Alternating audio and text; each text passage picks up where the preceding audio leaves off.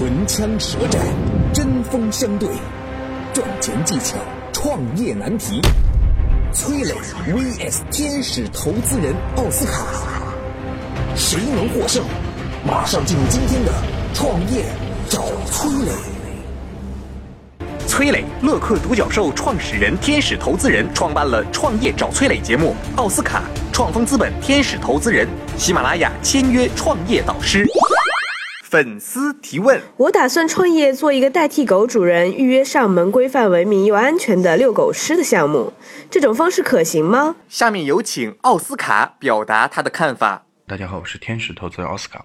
这个项目呢，我在国外是看见过的啊，专业遛狗师，他可不是一个人遛一条狗，他是一个人遛十条狗啊！而且在国外呢，可能每个街区啊，尤其是像我生之前生活的伦敦。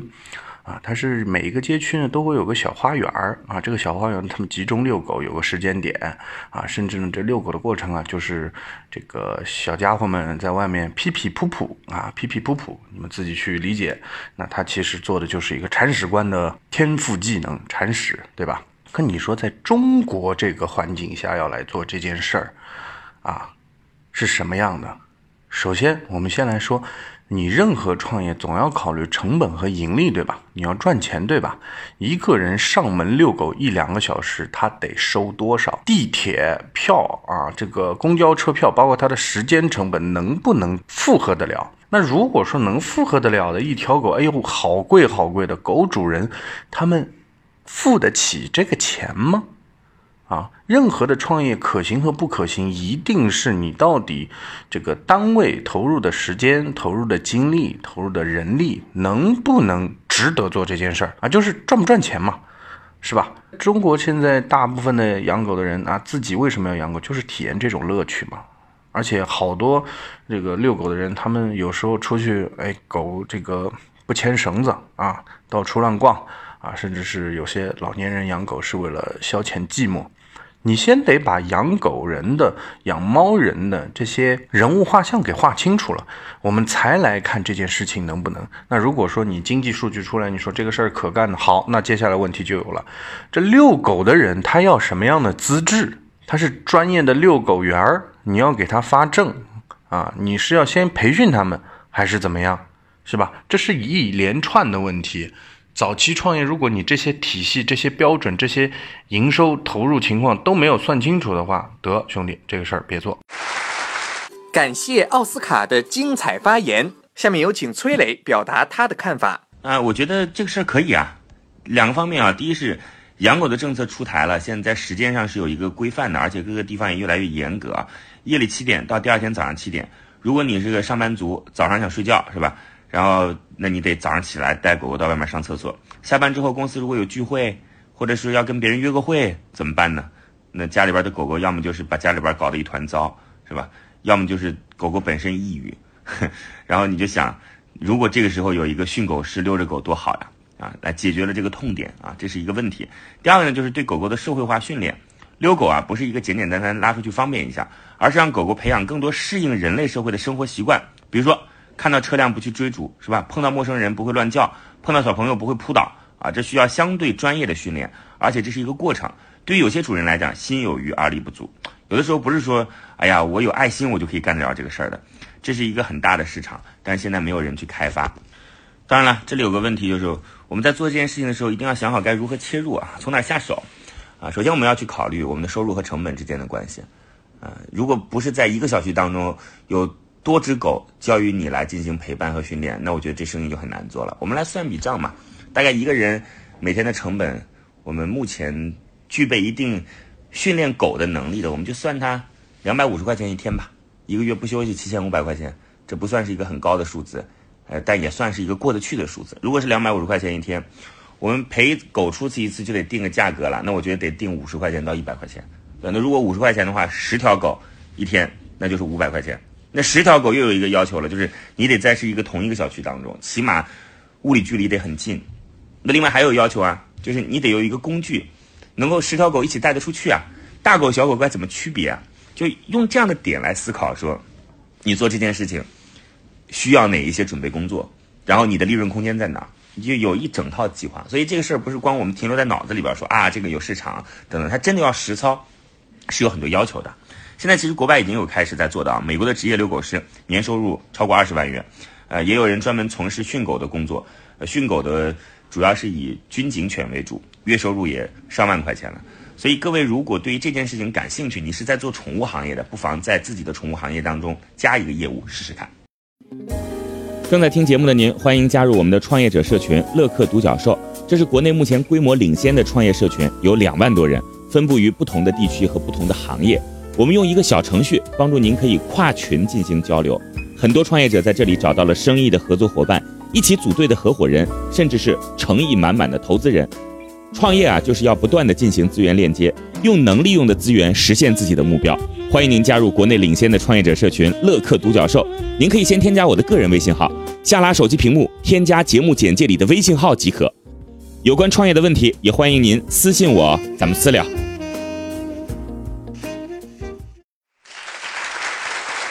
感谢崔磊的精彩发言。下面让我们来看看各位听众有什么看法。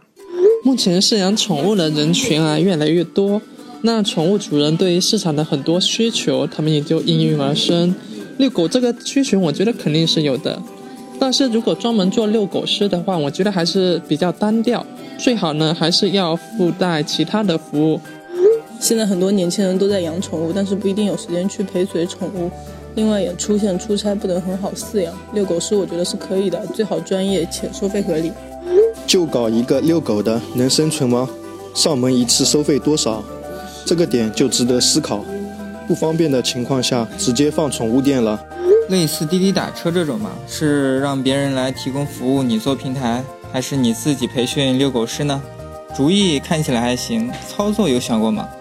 就是想的太多，做的太少，不支持。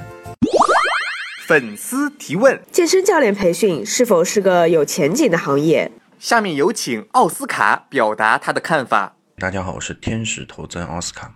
我们来看整个健身行业啊，现在是乱象丛生，买课买课买课啊，都是在让你买私教课，买这个私教课，买那个私教课，推一些明星导师、明星讲师出来，是吧？那你说你要做教练培训，你培训什么？培训他们的销售技能吗？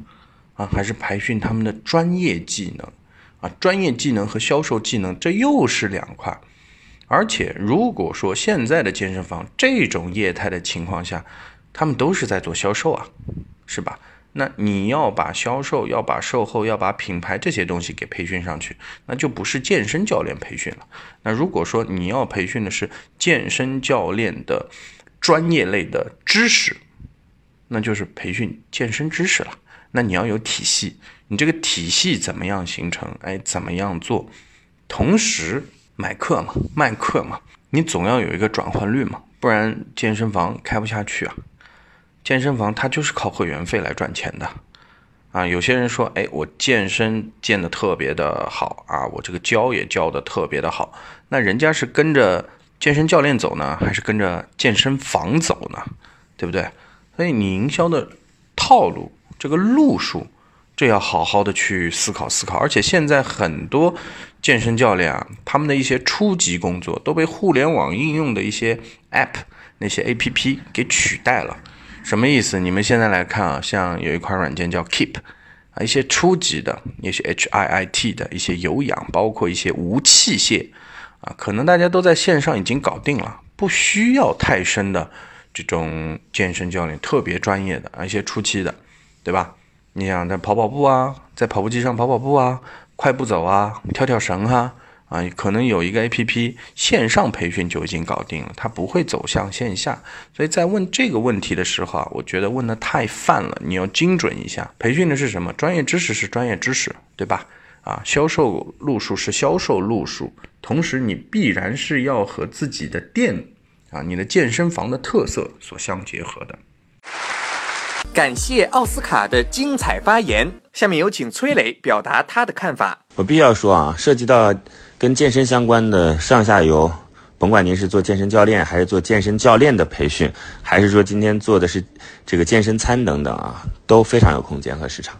我先告诉各位，这为什么什么原因啊？大家说是因为消费升级啊等等的。啊，当然有这样的原因啦，但是我认为最重要的原因就是一个人的外在成为了重要的货币，就是而且是在我们的社交和链接当中最为重要的货币之一啊，你可以把它理解成为货币或者是生产力。我们看看以前我们说的那个流行语啊，要么就是腹有诗书气自华，对吧？一个人要有文化，显得你很有气质。另外呢，学好数理化，走遍天下都不怕，只要有科学、有知识，那没问题，到哪儿你都受欢迎。但现在我们看，我们现在流行语是什么？颜值即正义，是吧？只要长得好看，你做什么都是对的。所以，一旦我们的价值发生了很大的这种转变之后，价值观发生了很大的转变之后，你就会发现，我们该如何追求价值观，成为了大家共同的行为。哎，那健身就是追求颜值即正义的这个价值观。于是，健身是追求最大的价值，那服务好健身就变得有市场。就是很简单的一个道理。那我们先用文科生的方式来去了解一下这件事儿为什么能成的原因啊。我们再用理科生的方式来看看，实际上现在我们的这个行业有多大。二零一四年，中国经常参与体育锻炼的是四亿，体育产业的规模是一点三五万亿。到二零二零年，上述的两个指标会达到四点三五亿，然后还有三万亿。你看，这当中其实是有一个很玄妙的点的。四亿到四点三五亿，其实只上涨了百分之十不到，但是一点三五万亿到三万亿，相当于涨了百分之一百五十左右。那您看，只涨了百分之十的这个参与锻炼的人口数量，但是消费数量增加了百分之一百五十。这个消费到底是什么？这个消费当然就是以服务为主的。所以既有文科生的这个分析，然后又有理科生的数据，你大概就会知道说。健身教练又属于我们这个很多人的刚需，然后同时呢，它在整个增长当中又是大家选择购买的那个服务。呃，安心做好健身教练，安心做好健身教练的培训，这都是非常有市场和空间的。当然，我相信未来细分到具体的哪一个类目，教大家哪个技能，这很重要。行业肯定会竞争越来越激烈，那专业能力要求也就会越来越高了。正在听节目的您，欢迎加入我们的创业者社群乐客独角兽。这是国内目前规模领先的创业社群，有两万多人，分布于不同的地区和不同的行业。我们用一个小程序帮助您可以跨群进行交流。很多创业者在这里找到了生意的合作伙伴，一起组队的合伙人，甚至是诚意满满的投资人。创业啊，就是要不断的进行资源链接，用能利用的资源实现自己的目标。欢迎您加入国内领先的创业者社群乐客独角兽。您可以先添加我的个人微信号，下拉手机屏幕添加节目简介里的微信号即可。有关创业的问题，也欢迎您私信我，咱们私聊。感谢崔磊的精彩发言，下面让我们来看看各位听众有什么看法。这肯定是有前景的。未来健身教练的就业机会不仅限于健身房，随着速度的提高，健身塑身需求的增长，个性化定制的业务需求也会逐渐展露。大城市的高端人群很早就开始进行健身教练上门服务的业务了。不光就业渠道会多样化，甚至这其中呢还具有很大的一个创业的空间。嗯，我觉得也是有前景。首先，健身市场每年有所增长。其实现在年轻人对于体型要求越来越高，但是很多人觉得健身场所有一些乱，所以就是某些板块出现问题。市场前景好的情况下，对于健身教练的需求和专业度肯定有所要求，所以做培训我觉得不错。我就经常在街上收到健身房的广告，但是没有一次想去了解，不是因为没有健身需求，而是现在很多健身房不规范。你要说健身教练培训机构，我觉得先规划市场吧，可能还好点。粉丝提问：体育用品店创业，选址是到体育场地旁边，还是统一的文体用品批发市场？下面有请奥斯卡表达他的看法。啊，我觉得这个文体用品的批发市场其实是很大的，而且有它的一个聚集性在那儿。这个聚集性，我们讲的就是一个规模效应。啊当所有的人到了这个批发市场，他的诉求就是明确的，我就是来批发产品的。那你要让他进店了之后，要把他的体验给做上去啊，不仅仅是杀价格，要有售后服务啊。我在你这儿老大辛苦的跑到你这儿啊，订了一大批货，看似价格是比旁边的那一家便宜了，但是啊后面的售后服务什么都不行，那这就是一鼻子买卖。是吧？那你要创业的话，我建议还是在批发市场，因为人群是精准的啊。你说你在体育场边上开，体育场边上是有流量啊，啊，人家是来玩啊，人家是来干嘛？是来看球赛的啊，是来看比赛的，是来活动的，他不是来买卖的啊。你觉得你有人流量啊？你靠山吃山，靠水吃水啊，可以来做？那难道只有你一家是这样想吗？所以你要找一个更加精准的场地，更加精准的场景，来的人他的目的性是明确的，那你可以省掉很很多营销上面的时间成本和销售成本，因为人是精准的。那拉来店里啊，你有什么货啊？我有一二三四五，你要卖什么？哦，原来要卖的是一二三啊。那一二三里面我们的价格是什么样？我们的售后服务是什么样？我们的物流服务是怎么样？啊，有没有一些好的折扣？那你整套营销的话术就上去了。开在体育场边上，有可能人家就哎逛花儿啊来看一下，有些来看比赛的，可能逛都不逛就直接进去了。这个业态啊，我们任何创业要讲业态。感谢奥斯卡的精彩发言。下面有请崔磊表达他的看法。在消费当中有一个词儿啊，叫即时消费。即时消费是什么意思呢？就是口渴的时候我们要买饮料喝，然后我们要出行的时候要用到地铁啊。当下有需求，马上满足，就叫即时消费。所以呢，我给您的建议是，如果您能够把店址选在体育馆周边，一定要选在体育馆周边。但是要卖的东西，得要咱们俩商量商量。就是卖什么东西很重要，在您这儿啊，卖的不是延缓消费类的事情。延缓消费呢，就是相对于即时消费的另一个概念。那延缓消费的意思就是，我有这个需求，但并不是我当下马上就要，没有那么强的刚需。而且在如今这个时代，很多延缓的需求，它其实是由文化意识来决定的。比如说啊，我之所以要去买阿迪达斯，要去买耐克，是因为我喜欢某一个球星。我之所以喜欢这个球星，是因为我喜欢那个球队，或者我喜欢他那个精神，我喜欢他的球技，是由内容、文化、认知来决定了一个人他的消费导向，那个是延缓消费需求啊。那我们再把注意力啊放到我们今天要讨论的话题上。那为什么我建议你在体育馆旁边开呢？因为体育运动这个行为本身就有非常多的即时消费需求，这样大家能理解吧？去打乒乓球的时候买球。打羽毛球的时候买球，或者网坏了、拍子坏了等等，这些都是即时需求。而这样的即时需求，只有在体育馆旁边的店铺才能够满足得了。您知道这意思了吧？就今天您说我卖一个品牌服装，OK，没问题，在这儿也能卖品牌服装，在 shopping mall 也能卖品牌服装，在电商当中也能卖品牌服装。大家如果说这几个地方，我们相对来讲都是公平竞争的，是吧？每个都会有自己的。优点啊，网上相对来讲价格会比较便宜。Shopping Mall 那是一个有消费服务体验的地方，对吧？但是体育场这边可能它会有一些背书啊，比如说有一些信任背书等等，这都不一样。但是即时需求哪里能满足？只有体育场、体育馆旁边的店铺才能够满足得了，所以它是加分项。其实我们今天还可以再去想一想，就是不同的商品，它在不同的时间、不同的场景当中，它有些可能。